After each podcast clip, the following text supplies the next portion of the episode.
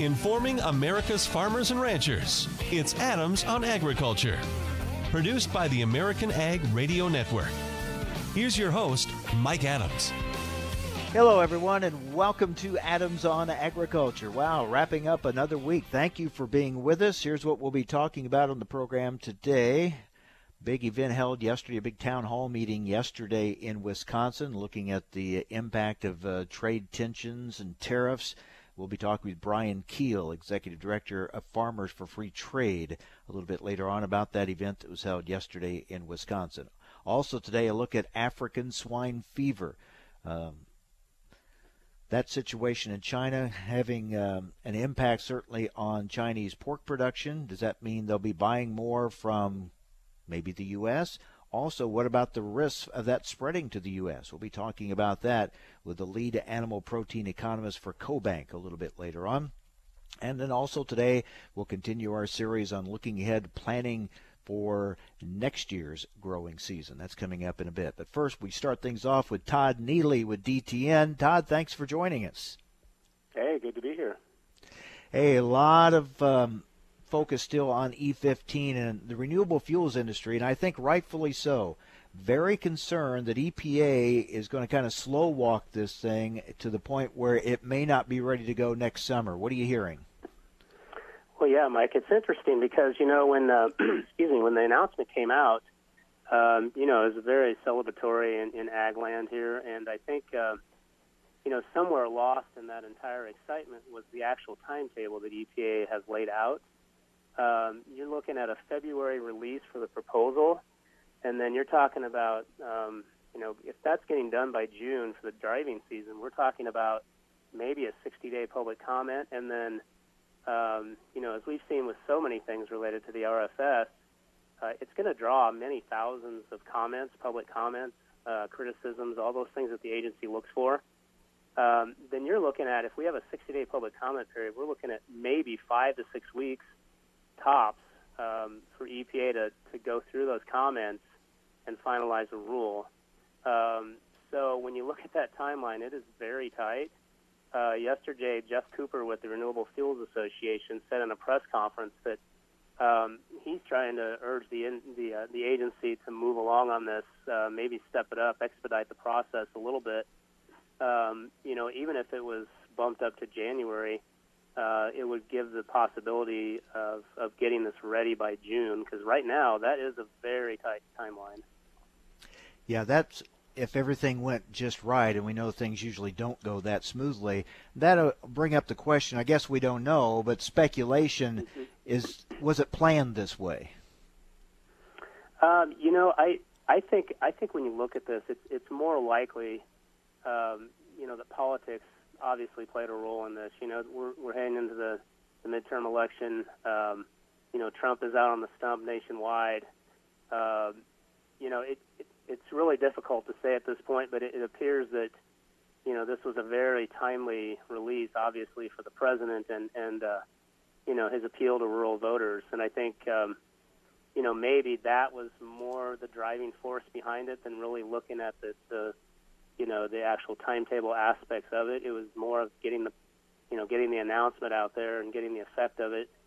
Um, and then I think once EPA released its fall uh, unified agenda that they put out, and you see it uh, up there for February release, it really did kind of hit home, I think, to everybody at that point that wait a minute, that's not very long off. Now, I I don't think it means that EPA doesn't intend to finalize a rule because I, I really believe that's happening, but um, you know, at this point, it does feel uh, more on the optimistic side that it's going to happen by June. But we'll wait and see. We're talking with Todd Neely with DTN. Meanwhile, Todd, the the opponents, the critics of ethanol, they're trying to get a lot of misinformation out there. Uh, the the RFA held a, as you mentioned, that uh, teleconference yesterday, mm-hmm. trying to get the facts out there and clearing up some of these these um, uh, wrong messages uh, that have been sent out. Yeah, you know, and I think one of the more striking aspects of all of this, um, you know, you're right. You hear from the opponents about you know potential engine damage um, you know, retail gas stations not having the equipment, um, you know, all these things that we hear about. Um, but when you look at the brass tacks of E15 compared to E10, uh, what we're talking about is a summer driving season where it's been basically restricted because of uh, what they call the Reid vapor pressure. Um, and so basically, when you look at E15 and E10, there was a scientist on a call yesterday that said that there really is no scientific scientific evidence that shows there's any difference between the two blends in terms of uh, Reid vapor pressure. Um, and really, the ethanol industry has said this for years that uh, you know getting E15 to the market is really just a formality because when you compare the two fuels, uh, you know there are more environmental and clean air aspects of E15 uh, that's more beneficial than even E10. But when you compare the two fuels and you're talking about the waiver situation, um, it's really hard to see a difference. And so it's really been more of a red tape thing. It's been more of a um, you know, pol- perhaps political pressure on EPA to keep E15 out of year-round sales. And so, um, yeah, I mean, all along, I think for years, you know, people have said E15 is really no different from E10. Uh, although you would talk to farmers, and they would say, yeah, it's more of a corn demand for us. And so, um, yeah, we'll see how this plays out. But I do think that um, I do think this is going to get done two big issues that I mean, two misconceptions that the opponents like to spread. One that that'll hurt your cars, and again, uh, we mm-hmm. we emphasize what the vast vast majority of vehicles uh, can run E15 no problems. Uh, EPA approved it right. for 2001 year models and newer, so uh, that that should not be an issue. Although some are trying to scare people with that. Yeah, you know, and, and Mike, over the years, you know, I've covered I've covered ethanol clear back to 2005 um, and I think one of the things that's always been out there um, is is the safety aspect of ethanol. You know, we've always we always hear that that it damages engines, uh, but I've heard I've heard so many anecdotes from from various people who said that they've used high ethanol blends in, in cars that are even older than 2001 for years um, and never had any problem. Now, I'm not saying here and condoning that, but um, you know, there really hasn't been any reports of, of damage to a vehicle using E15, and so that's that's kind of one of the aspects that the industry continues to hammer home that um, you know show us the evidence that it's actually harming vehicles. Um, you know, on the other side, I, I think the petroleum people at this point uh, they are looking fairly desperate. I mean, we're seeing uh, you know a campaign right here in the Midwest from many of the people in D.C. Uh, trying to convince people in Nebraska and, and other places that E15 is going to be bad, and so uh, that to me seems like desperation. Yeah, and the other part of this is it's being portrayed by the critics and opponents as E15 allowed in the summer as some kind of a mandate. And again, uh, Todd, we keep reminding right. folks this is not a mandate. Just just would allow the choice, the option of having it in the summertime. That's absolutely right. You know, I see that repeated. Um, you know, on mainstream media types uh, when they talk about this issue, uh, it's always referred to as a mandate.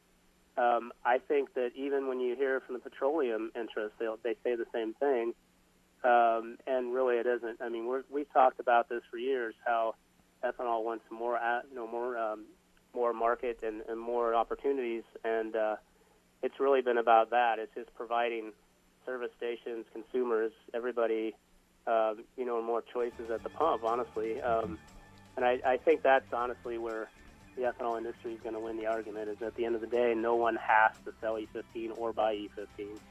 Right. Todd, as always, good to talk with you. Thanks a lot. Yeah, thank you, Mike. Take care. TN.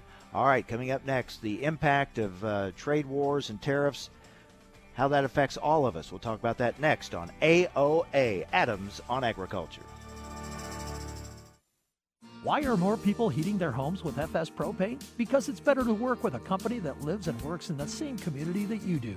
When it comes to the comfort of your family, trust FS. We have highly trained service professionals who monitor your system for proper operation, safety, and maximum efficiency so you can be sure that FS Propane will leave your family with a good, warm feeling all season long. Contact your local FS Propane specialist today. FS Propane feels like home. Visit fspropane.com for more information. Thanks for listening to Adams on Agriculture from the American Ag Network. We're excited to explore the topics that make a difference to agriculture. The Farm Bill, immigration reform, reducing regulations, trade, new technology, as well as infrastructure and health care. Through the year, Adams on Agriculture will originate on location from several major national meetings and events. Subscribe to the show's podcast at AmericanAgNetwork.com.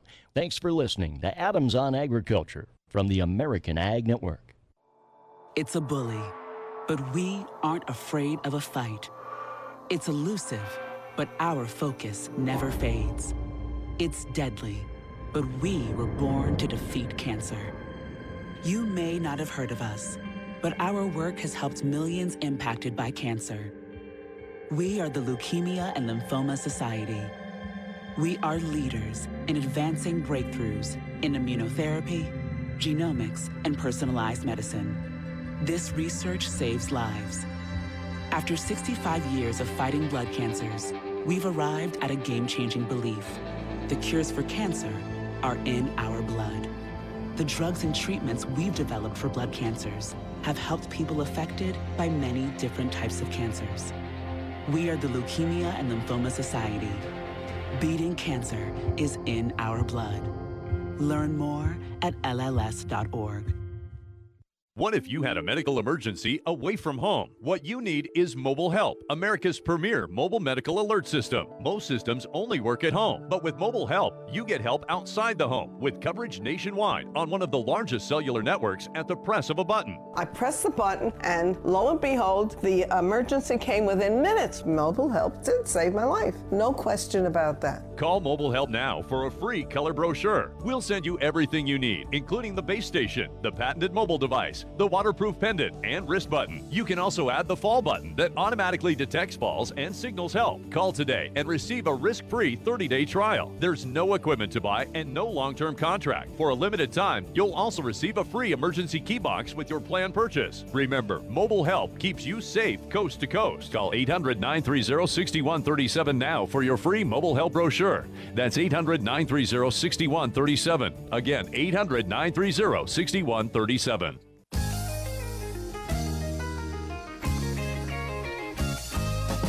Information America's farmers and ranchers need to know. Adams on Agriculture. Now back to Mike Adams.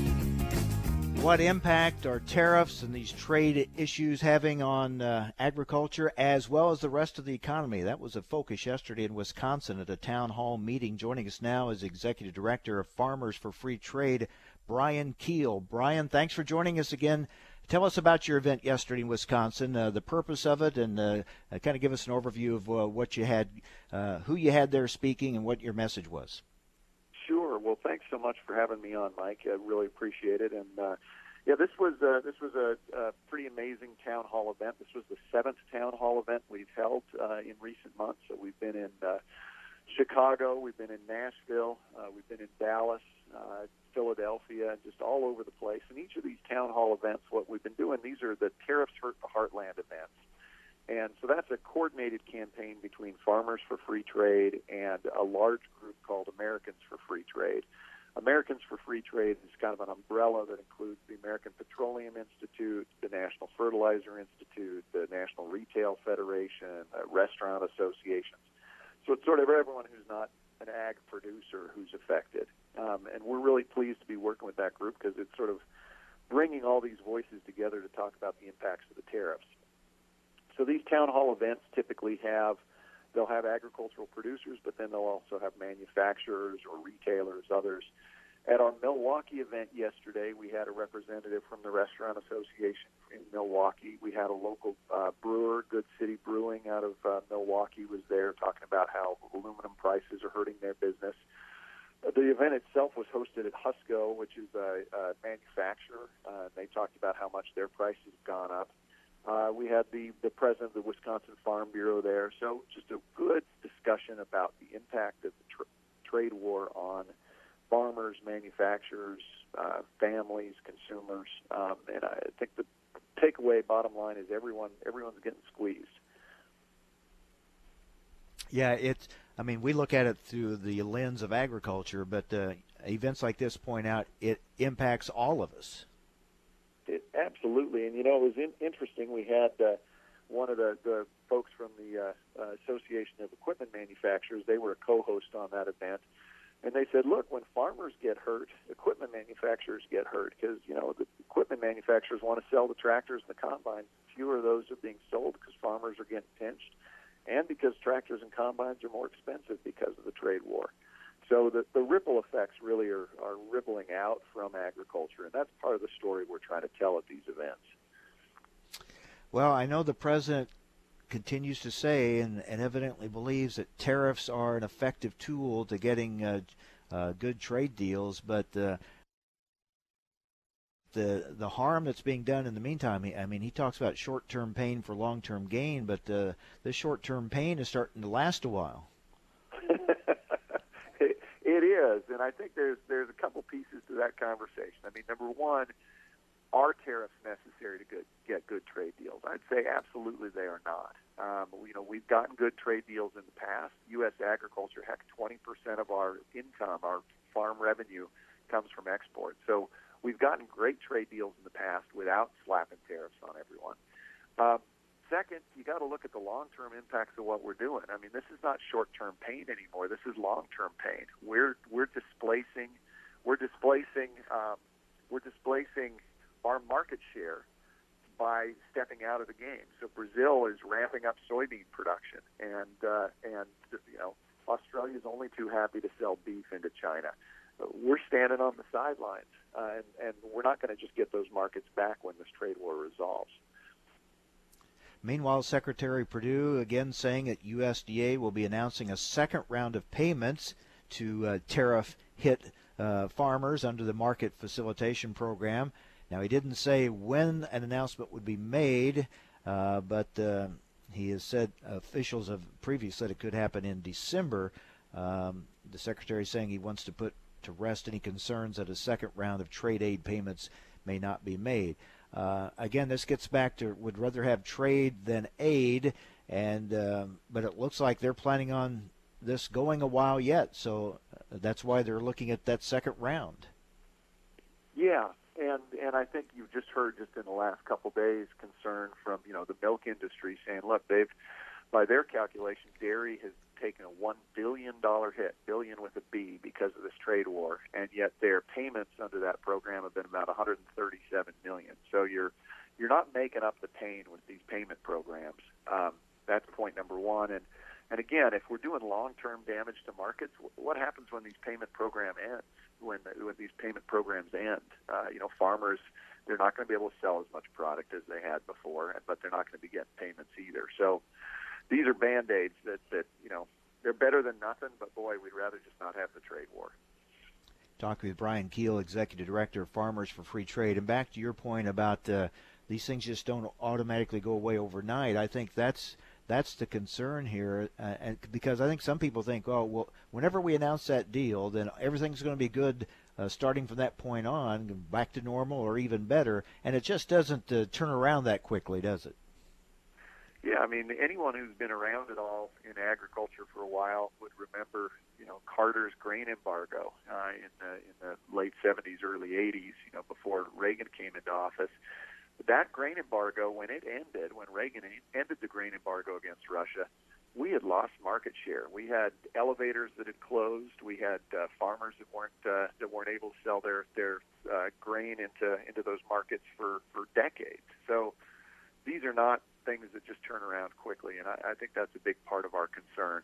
Um, the other thing to note is, you know, there are some in the administration who this is not about leverage and negotiation. This is fundamentally about protectionism. There are some, like Peter Navarro in the, nego- in the administration, who believe that tariffs are a long-term strategy for the United States.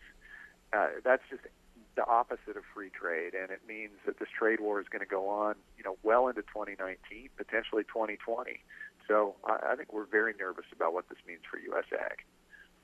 Now, there's no doubt that if they announce a trade deal tomorrow or whenever they announce it with China, uh, the markets would react favorably, I'm sure, right away. But that doesn't change the fact that there's still some long-term changes that are taking place, as you said, with our competitors and others that uh, will have to be addressed moving forward. Brian, do you have more of these uh, town hall events scheduled? Uh, we do. We have quite a number in the hopper. Uh, we're gonna we're gonna take off uh, next week because we're coming right up on the election and didn't want to do one right before the election. We're we're a nonpartisan, non-political organization, and then after the election, we'll pick back up and we'll be doing events uh, through through New Year's and into January. We've got a whole schedule. We'll be in South Carolina. We'll be in Georgia. We'll be in Texas again. Uh, so we've we've got a we've got a big a big schedule coming ahead of us. Uh, people can find out about these events at tariffshurt.com or at farmersforfreetrade.com. Yeah, and I want to emphasize again, we've talked about this before. Your group is not this is not an anti-Trump, not an anti-administration uh, uh, group. You're just promoting uh, the importance of trade and the need to get trade deals done. That's right, and and you know where where President Trump and his administration get get it right, we'll be the first to say so. So, U.S. Mexico Canada agreement.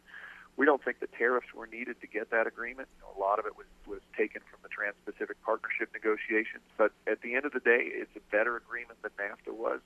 We support it. We're going to be putting resources behind trying to get Congress to approve it. So where where President Trump and his administration is right, we're right there with him. Fundamentally, you know, our interest is in helping protect U.S. agriculture. Uh, that that's where we start. And to further the point about this is more than just an agricultural issue. Uh, all we have to do is look at the stock market. And while the tariffs and the situation with China not solely uh, to uh, you know the reason for the stock market going down the way it has in recent days, but it's a part of it. Well, yeah, and there's there's some really interesting articles that have just come out in the last 24 hours. You know, the most recent Fed reports, where the federal banks uh, interview uh, manufacturers around the U.S. and other businesses. A lot of data points coming in of businesses being squeezed by tariffs, and that we're starting to see that as a drag on the economy. Same thing with earnings calls. You know, in publicly traded companies high percentage of those companies, think well over 50%, the earnings calls have talked about how the tariffs are uh, cr- creating downward pressure on earnings. And you're seeing that with Caterpillar losing money. Uh, you're seeing it across the board with, with businesses that are being hurt by these tariffs. Yeah, it is a ripple effect, and uh, it seems like the longer it goes, the bigger those ripples get. Well, Brian, thanks a lot, and we'll be watching uh, these events, uh, your town halls, as they take place across the country. Again, where can folks get more information about them? Uh, they can go to uh, farmersforfreetrade.com and also to tariffshurt.com. And Mike, thanks for all you're doing. Always great to talk with you. All right, you too, Brian. Take care. Brian Kuehl, Executive Director of Farmers for Free Trade. All right, coming up next, we're going to take a look at African swine fever uh, that's uh, going on in China. It's uh, you know that country's been hit hard with this uh, with this disease in ten provinces. It hurts them, but does that open up an opportunity for U.S. to sell more pork into China, even with our trade differences? And what about the risk of that disease coming to the United States? Take a look at that coming up next as we'll talk with a lead animal protein economist for CoBank next on Adams on Agriculture. We all want more time with our dads, brothers, partners, friends, and our sons. Time for more conversations, more catch ups, more of what life's all about. Now is our time to make it happen. Together, we can stop men dying too young by tackling the big issues prostate cancer, testicular cancer, mental health, suicide. It's time to act. Sign up at Movember.com and raise funds to help change the face of men's health. It only takes a minute to find out if you may have prediabetes, and you can do it at doihaveprediabetes.org. But you're probably not going to, are you? Kids, work, listening to the radio. You're busy, which is great because busy people can't get prediabetes. Oh my, I read that wrong. they can. Should have worn my glasses. So visit doihaveprediabetes.org and take a short test because prediabetes can be reversed. Brought to you by the Ad Council and its pre-diabetes awareness partners. It's time now for a market check here on Adams on Agriculture. I'm Rusty Halverson from the American Ag Network. Grain contracts are rising after yesterday's drop due to disappointing weekly export sales in corn and soybeans. Analysts saying the volatility in prices will likely continue over the next several days. With a tense political environment and the weekend in front of us, volatility to be expected, according to the Wire Talk. Traders also watching weather as the harvest continues to advance. Private exporters reporting to USDA sales of 260,000 metric tons of soybeans for delivery to unknown destinations. U.S. soybean shipments are down 35% in 2018 19 from a year ago as China largely stays away. On the futures board, an hour into trade, 5 to 6 and a fraction higher in soybeans. The southeastern Midwest continues to get too much rain at harvest time. More on the way the next several days. On the charts, January soybeans seeing the 40-day moving average at 864 and three quarters. We are trending below that on the January contract on this Friday. In corn, December up six and a half, 367 and a quarter. The 20-day moving average seen at 367 and three quarters of a cent. Wheat futures reclaiming some of Thursday's losses, 15 cents higher nearby Chicago wheat, 13 better Kansas City, Minneapolis spring wheat, seven and a fraction higher, an hour into Friday's trade. Livestock at the Merc in live cattle futures, a narrow mix, 15 cents on either side of steady as we await cash cattle activity in Texas and Kansas. Feeder cattle trending 50 to 70 cents lower, January March contracts. Lean hog futures 35 to 70 cents higher. The Dow down over 300 points. You're listening to Adams on Agriculture, presented by the American Ag Network. I'm Rusty Halverson. Reason number 12 why you should own a ThermoSpa's hot tub? They require no attachment to your home's plumbing. Thanks to the ThermoSpa's unique built-in thermofiltration system that filters the water an incredible 144 times a day, you simply fill it with a garden hose and your water stays crystal clear with very little maintenance. Call to receive a free DVD and brochure and find out how you can own a ThermoSpa's hot tub for only a few dollars a day.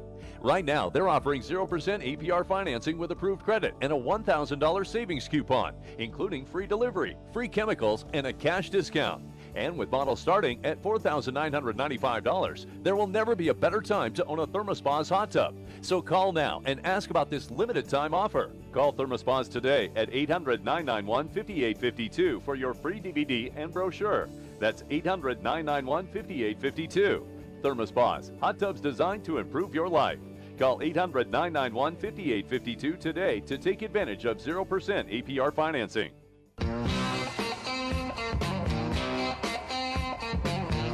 Information America's farmers and ranchers need to know. Adams on Agriculture. Now back to Mike Adams. Well, we continue to talk about China, of course. China is both the top producer and consumer of pork. And uh, they've been dealing with African swine fever for some time now in 10 provinces. Uh, they've been culling uh, a lot of hogs there to prevent spreading the virus. Uh, we're going to talk about uh, the uh, impact of this uh, in sev- from di- several different angles. We're going to talk with Will Sawyer. He's lead animal protein economist for for CoBank's Knowledge Exchange Division. Will, thanks for joining us. Thanks for having me. Good morning. do we have a a real good handle on how widespread that disease is and how uh, how big of an impact it's had so far in China? You know, I, think like most things in China, it's uh, it's very hard to really nail down a, a good number. Um, you know, as, as you mentioned, we have seen uh, probably 30 to 40 cases at this point of African swine fever, and only affecting at least publicly 50,000 hogs, which is obviously a fraction of the you know 450 million in the Chinese hog herd. And we were kind of thinking about this as on a provincial uh, level, like you said, 10 provinces have been impacted. Kind of watching prices, I think, to get the best indicator of where the market is. But to be sure, there is the threat. There is the concern of this being more widespread and could really uh, disrupt the world's pork supply chain, couldn't it? Absolutely. You know, when we when you think about China, you know, absolutely when uh, you're half of the global supply as that Chinese hog sector is, um, it really would be you know difficult for any single market or even the three biggest pork exporting markets, which thankfully the U.S. is one of, to really serve um, to serve you know Chinese demand in a significant African swine fever outbreak. You know, in a, if the Chinese, you know, imported one percent more um, pork uh, than what they consume, that would imply a 20% increase in U.S. pork exports. So we can see why the futures market is uh, as excited as they are. We're talking with Will Sawyer, lead animal protein economist with CoBank's Knowledge Exchange Division. So there is an opportunity here, even with our trade problems right now with China. This eventually could open the door to more U.S. pork going into China. I think so. You know, you know, we have ample supplies, and and our our hog futures definitely in, in August uh, gave a good indication of the supply or oversupply situation we have in in U.S. pork, and and the tariff uh, right now, you know, 70, 75 percent is is very difficult.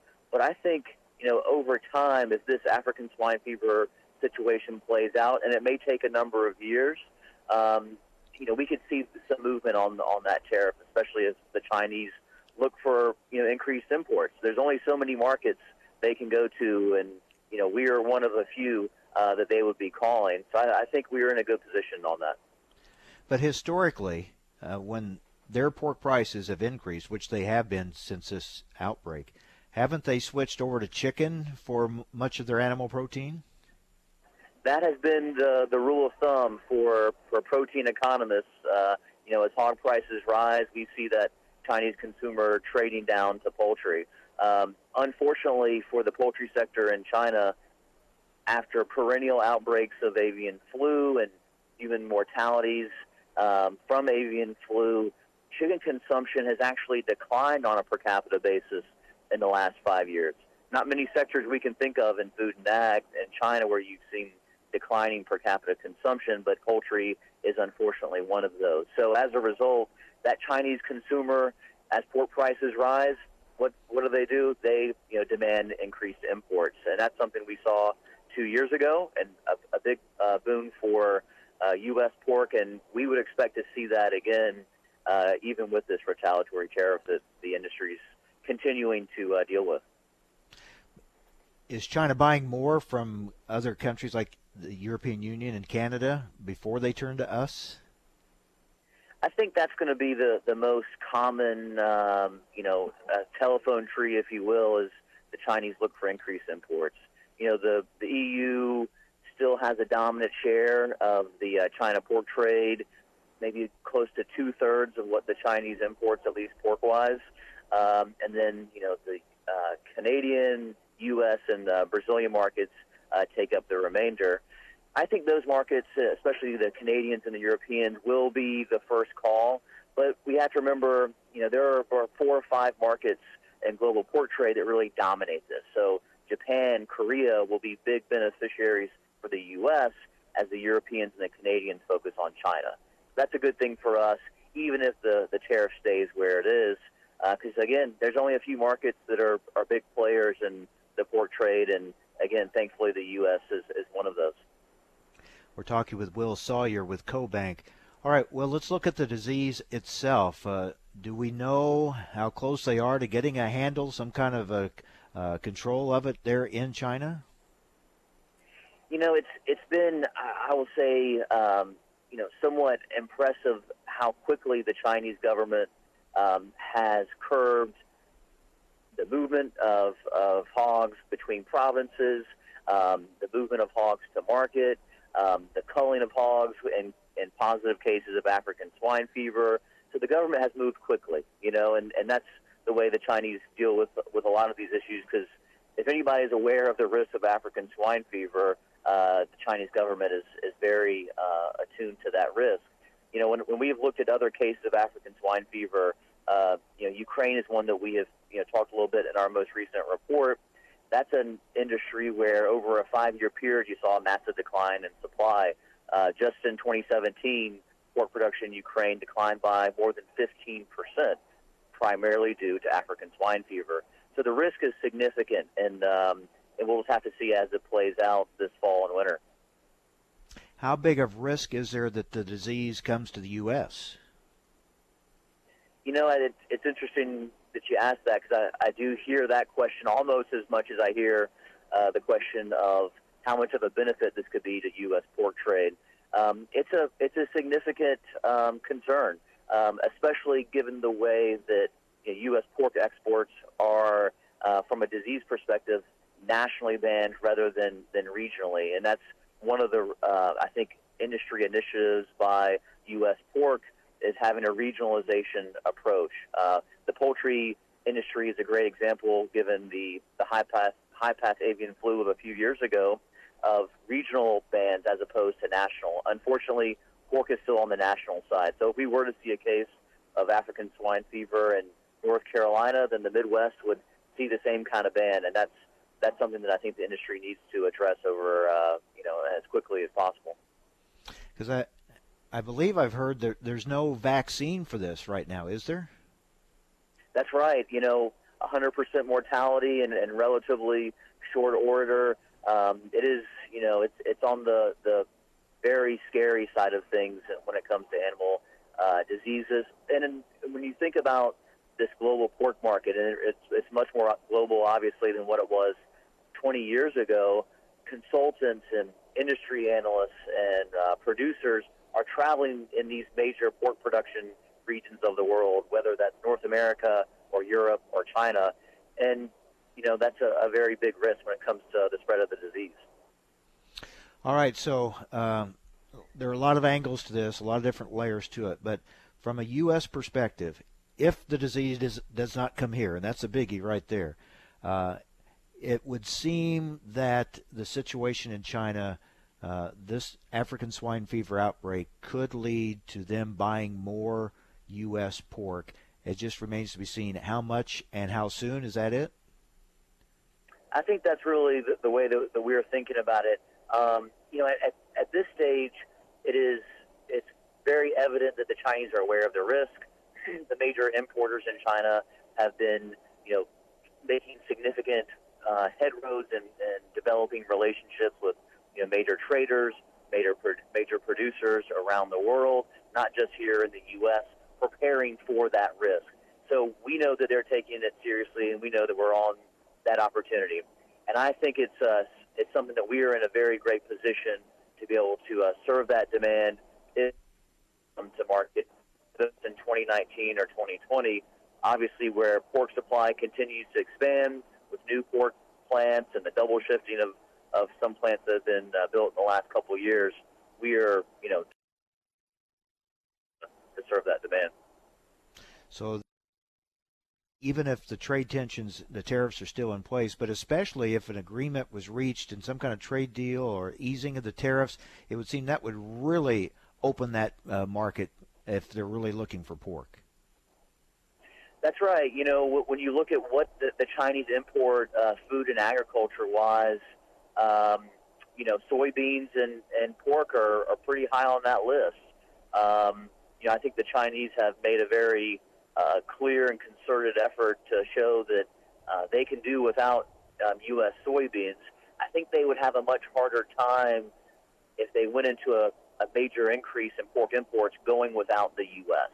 Um, I think that would be very difficult for the Canadians and the Europeans and the Brazilians to really fill what would be a significant void globally uh, for pork if the Chinese really do have a major African swine fever outbreak in, you know, in the next two to three years. Yeah, it, it would seem that uh, Chinese consumers will continue to demand pork, and uh, they're going to have to be buying it uh, uh, from somewhere. It looks like uh, more than they have been, and as you said, eventually they'll be needing to come to the U.S. Will, thank you for your perspective on this. This is kind of a story that's been building, and we'll see where it goes. thanks for being with us. Absolutely. Thanks for having me. All right, that is Will Sawyer, lead animal protein economist with CoBank's Knowledge Exchange division. So we'll keep a close watch on uh, that situation in China with African swine fever. All right, coming up next, even as Harvest uh, 18 uh, continues, we're already looking ahead to the 2019 growing season. Some tips, some uh, thoughts on preparation for a successful 2019 coming up next on AOA Adams on Agriculture.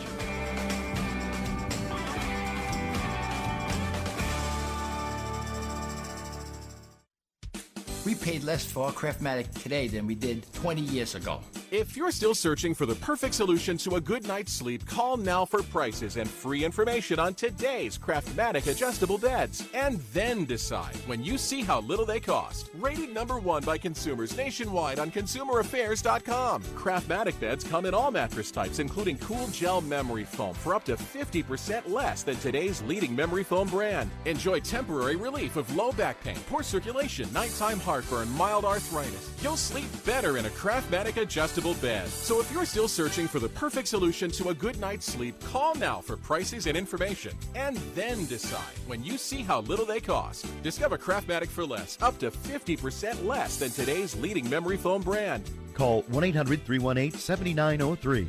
That's 1 800 318 7903. 1 800 318 7903. Call now. I'm here to tell you that your options for getting out of debt have never been better. How do I know? Because I'm Howard Dvorkin, the founder of Consolidated Credit. For nearly two decades, we've helped over 5 million people just like you. And every time we help someone, they all say the same thing. Why didn't I call sooner? If you owe too much money on your credit cards and you feel that you'll never be able to pay it off, don't wait. Simply pick up the phone and find out what our Freedom Quest program can do for you. Reducing your payments by up to 50% is just the beginning, but you have to take the first step. When credit card debt is the problem, we're the solution. Call Consolidated Credit now. As soon as you call, the hard part is over. Call Consolidated Credit now. 1 800 489 7204. 1 800 489 7204. That's 1 800 489 7204. 5701 Sunrise Boulevard, Fort Lauderdale, Florida. Licensed debt management service provider, Vermont and New York banking departments, Maryland 49, Oregon DM 80031. Take a look under your bed. Find stuff under there? What about jobs? No? Now try your basement. There's a pair of overalls that overall you're not so into anymore. A perfectly good laptop that hasn't sat in your lap in months. And even more stuff, but still no jobs? Well, you really have both. See, stuff is defined as household articles considered as a group. Sometimes this stuff is no longer needed. Wait, no longer needed? That can't be right. Because remember those jobs you were looking for? Those are really needed, and they're the stuff inside your stuff even inside that winter coat that moved with you to Phoenix. Our job is to unlock those jobs, and it starts when you donate your stuff to your local Goodwill. Here's how we do it. When you donate to Goodwill, we sell your stuff to provide job training for people right here in your community. So just by teaming up with Goodwill, you help create jobs. And isn't that worth parting with the leftover keytar from your 80s cover band? Goodwill. Donate stuff, create jobs. Find your nearest donation center at goodwill.org. A message from Goodwill and the Ad Council. Have you written a book and want to get it published? Then call Page Publishing at 800 955 4538 immediately. That's 800 955 4538. Page Publishing is looking for authors of all types of books. And unlike most publishers, Page Publishing will take the time to review each and every book submitted to them and give you their feedback. If they like what they read, they'll get your book into bookstores and for sale online at Amazon, the Apple iTunes Store, Barnes & Noble, and other outlets. They handle everything editing, cover design, copyright protection, children's book, cookbook, inspirational work, poetry, or a biography and want to get it published, then you need to call Page Publishing and do it immediately. Call 800 955 4538 now for your free author submission kit. Again, for your free author submission kit, call 800 955 4538. That's 800 955 4538. Your road to fame and fortune could very well start with this simple phone call. Call Page Publishing at 800 955 4538 for your free author submission kit. It's a bully but we aren't afraid of a fight. It's elusive, but our focus never fades. It's deadly, but we were born to defeat cancer. You may not have heard of us, but our work has helped millions impacted by cancer. We are the Leukemia and Lymphoma Society. We are leaders in advancing breakthroughs in immunotherapy, genomics, and personalized medicine. This research saves lives. After 65 years of fighting blood cancers, we've arrived at a game-changing belief. The cures for cancer are in our blood. The drugs and treatments we've developed for blood cancers have helped people affected by many different types of cancers. We are the Leukemia and Lymphoma Society. Beating cancer is in our blood. Learn more at lls.org. Information farmers and ranchers need to know. Adams on Agriculture. Now, back to Mike Adams. Well, even as this year's harvest continues for many, it's not too soon to be looking ahead to next year and beyond. We continue our series of planning and preparation with Arysta Life Science. Joining us today is the technical sales specialist for Arysta Life Science, Lynn Justison. Lynn, thanks for being with us again. Oh, you bet, Mike. Thanks for having me. Uh, nice, uh, nice morning here today in South Dakota, as I said. So it's a beautiful day. All right. Well, a little rainy here in Illinois, but uh, glad uh, they're getting some uh, nice yep. weather there in South Dakota. Let's talk about last time you were on. We talked about building a foundation to get a crop off to the best start. So we're looking ahead to next year. uh, wanting to get that crop off to a good start. How do they? How do farmers go about building that foundation? Yeah, I, I think that's a great question. I, you know, I, you know, and as, as we talked last time, Mike, I think the real thing is, is you're you're trying to figure out how to bring a balance out there, right? It's not maybe necessarily too much or too, you know, too little for not for sure, but too much is just as bad of any one thing or any one one thing going on within a system. And I think we really need to look at and approach that as a, as, a, system wise. You know, um, as we're thinking about that balance and we're thinking about here's the things we do. Again, you know, just a, a quick reiteration is as we go through that is you know we, we talk about establishment. We start you know we talk about that base and building that base for that for that plant out there and to turn it into to thinking it you know kind of factory wise, build it in and build a foundation, get a solid foundation, and then we we work on things in the architecture where we start building them out and we're starting to build plant structure and root structure and setting up that system to start gathering light. And then once we get to gathering light is our, you know, that's when we're green and that's our, our photosynthesis days where we're taking and turning, you know, air and nutrients and turning that into sugar and preparing the plant to,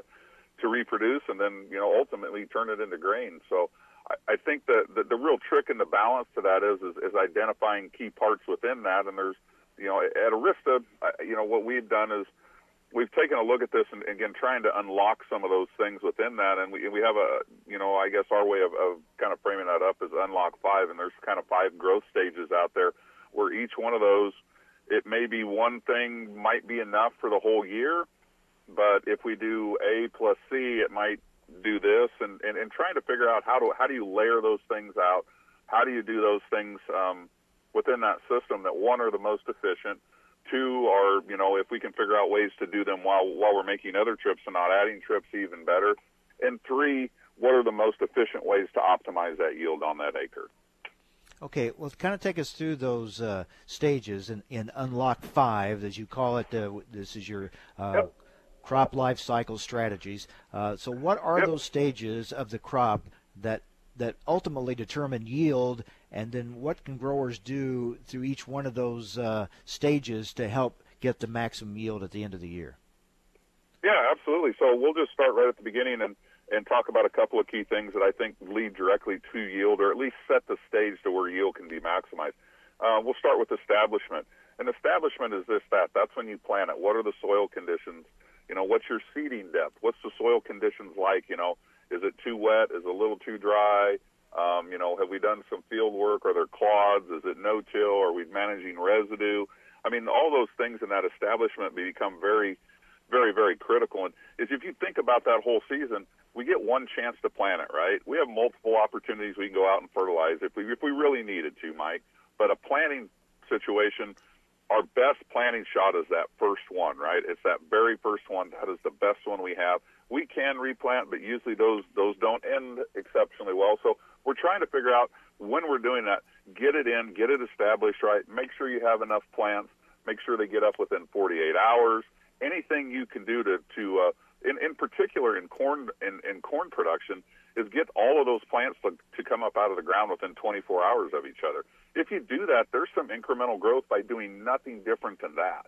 You know, and it, depending whose studies and whose whose work you look at, it can be anywhere from three to five percent of your total yield is just based on plant spacing and how quickly it comes out of the ground. So that would be the key to me as you look at establishment is getting it out of the ground and getting a, a really healthy, robust plant early. The next stage we look at is the architecture, and architecture is nothing more than that. Um, you're, you're just building a plant, right? You're building the factory, you're building it out. You're thinking about things like we're we're getting a, a, a tremendous root uh, root system built underneath of it. We're talking about in soybeans possibly some side branching. Uh, if you're in wheat, it could be something about you know we're talking about we're tillering. We're building that structure and that stem and shank and and all those things in order to build up and prepare that plant for reproduction and ultimately seed making. So I think a key there is is a healthy, robust plant that is as strong and as efficient a factory as you can make it. And and during that, then that you know the next phase and how you we'd break that and split that would be photosynthesis. Now, photosynthesis and, and architecture kind of happen jointly, right? As that plant gets out and we start getting green and we start growing, we're using photosynthesis to help build it. Plus, we can do other things within that to do it. But we're talking about leaf area. We're talking about depth of green, the photosynthesis, Um, you know, how much chlorophyll is in that plant? How deep and dark and robust is that plant, and how efficient is it at uh, at building energy? Um, and and, uh, and and and powering up that factory and powering up that plant. You know, it, it, no different than than than when we power up a plant or we power up a manufacturing. We have to have power to it. it doesn't matter how cool the plant is. If we don't have enough power to it, it really doesn't matter. And then that leads right into reproduction. Reproduction, as you know, is a really critical phase where the you know the, the plant is, is actually making the seeds. We're doing the things to pollinate it and move that plant along. Once we have that, then we get into sizing. How do we grain fill? What's the size of the soybean? You know, how deep is the kernel depth? How much test weight is in that? And and that's really the end game once we get to there. And what can we do to ensure that whatever yield opportunity is left, we maximize that? So that's kind of the five stages in there, Mike. And as you go through those, you know, if you think about the sizing, the sizing to me is criticalness is, you know, continued green, long plant, continue to funnel nutrients, continue to funnel things in to finish the plant strong. Reproduction is a quality plant that is healthy. It can cool itself. Um, it's doing things to where it has all the nutrients and, and the water and the things it needs in order to pollinate and create pollen and those sort of things as it wants as well. So as you go through that, you know, there's three or four little, just little critical things in there that that do that. But I, you know, I, I just, you know, you, you can't hardly stress enough the, the, how you how you plant it and how you harvest it. Those are the two times you know we get one pass at those. We get one opportunity. Mm-hmm. We have to do everything we can to ensure that we get that right. Yeah, build that foundation. All right. Thanks, Lynn, for being with us. Appreciate it. All right. Thanks, Mike. Take care. That's Lynn Justison, Technical Sales Specialist for Arysta Life Science. With that, we wrap it up for today and for the week. Have a great weekend, everyone. Be sure to join us again on Monday right here on AOA Adams on Agriculture.